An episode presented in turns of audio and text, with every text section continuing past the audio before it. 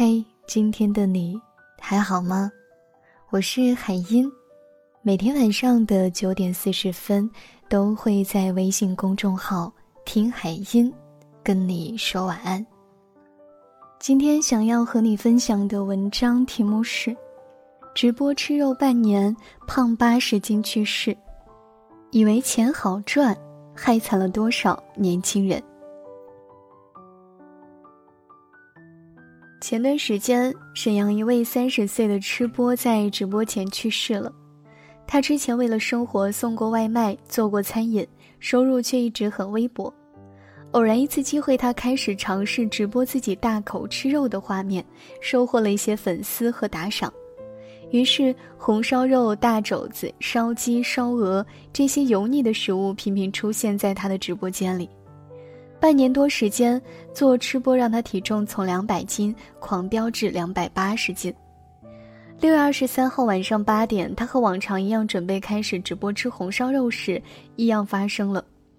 他妻子回忆说，直播开始前，他突然觉得眼睛疼、胳膊发麻，自己觉得不对劲，让我打幺二零。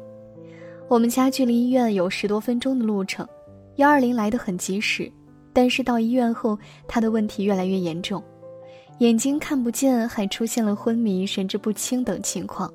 后来做了头部 CT、头部血管 CT 等检测，发现他是脑干出血，情况非常危急。经过一星期的抢救，他还是没能救回来，在如此年轻的年纪去世了。很多人以为做吃播赚钱是件特别轻而易举的事情，每天对着镜头吃吃喝喝就能收获流量和粉丝，赚得盆满钵满。然而，镜头的背后，有的吃播疯狂的催吐，长期用手抠嗓子眼、插管，吐得胃酸倒流、脸部变形；有的吃出了高血脂、糖尿病，赚了些钱，却落下了难以痊愈的病根，甚至搭上了性命。你看到了他们作茧自缚，把他们想赚快钱却被反噬的事迹当做茶余饭后的消遣。我却看到了他们因贫穷而丧失了选择权的无奈。若不是钱太难赚，谁愿意用消耗生命作为代价来换取碎银几两？周六中午，我和闺蜜一起在街边的小面馆吃午餐，吃到一半，一位四十岁左右的中年男子凑了过来，长满褶子的脸上堆着笑容：“美女，你们好，看到你们都穿着小白鞋，需要试一下这个清洁剂吗？很方便的。”我和闺蜜有点尴尬的摆摆手，说不需要，但那位中年大叔仍喋喋不休地推销着他的清洁剂，最后他甚至直接蹲在地上，自顾自地开始给闺蜜擦起了小白鞋。闺蜜尴尬地对他说：“真的不需要，之前网上买了好几瓶还没用完。”中年男子遗憾地起身，背着他的茶色挎包，继续去寻找其他客户了。他的衬衫背部被汗水浸湿了一大块。头顶少得可怜的几撮头发，让他显得更加无精打采。若不是因生活所迫，谁愿意在气温高达三十九度的外面东奔西跑，蹲着给别人擦鞋呢？知乎上有个问题：找工作时，单位普遍要求三十五岁以下，那三十五岁以上的人都干什么去了呢？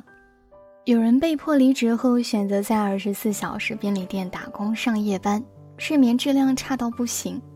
有人选择做外卖小哥，凌晨两三点还骑着电动车在街头送餐，饿了买一盒泡面草草扒几口。有人混成了自己原先最看不上的国企大姐，拿着不死不活的工资，把希望寄托在老公别出轨、孩子别淘气上。年轻人能九九六，通宵熬夜为公司卖命到天亮，而身体机能大幅度下降的中年人，性价比早就不如他们了。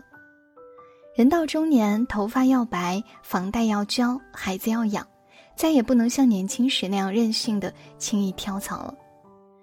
看过一期综艺节目，郑爽被问到作为演员有没有觉得特别艰辛的时候，郑爽特别真性情的回答：“没有，我是那种特别不争气的人，我就想说我不拍了。我也知道自己这样做肯定会被剧组的人骂，但我觉得那不重要。”坐在他对面的郭敬明发出了一句疑问：“那假设导演真的说小爽，我们这场戏得拍，那怎么办？”郑爽回答：“就哭啊。”当魏大勋说自己曾连续拍戏三十四小时的时候，郑爽更是轻飘飘的反问了一句：“为什么你就不能像我一样潇洒的走开呢？”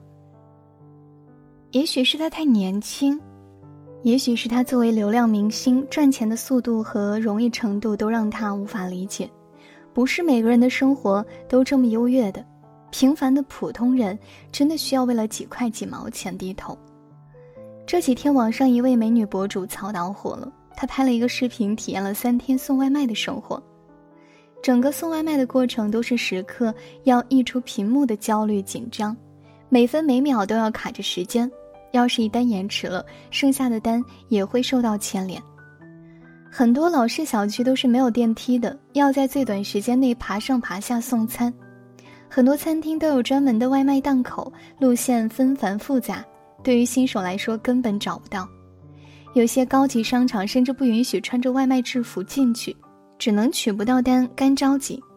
钱太难赚了，即使是外人看上去最不需要技术含量的送外卖，其难度也远远超出我们想象。身体累是一回事，有些公司不把员工当人看，更是令人心累。前几天，一位销售人员小刘，因为其所在的团队业绩没达标，自己也被要求接受惩罚。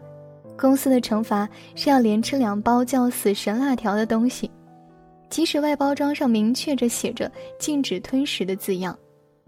小刘吃完后胃疼难忍，送医院抢救两个小时才醒来，胃从此留下了后遗症。而公司没有给他任何补偿，甚至辞退了他。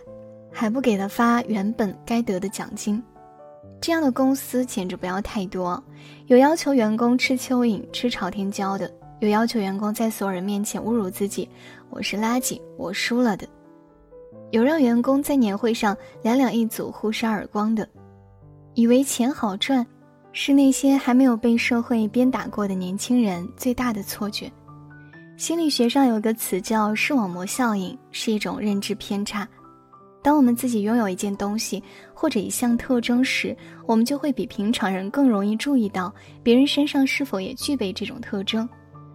因此，我们看见知乎上频频出现的谢邀，人在美国刚下飞机，年薪百万，就以为世界上到处都是高收入精英；我们看见哪个明星直播带货，分分钟破千万，就以为谁都可以做主播，用流量赚钱，简直轻而易举。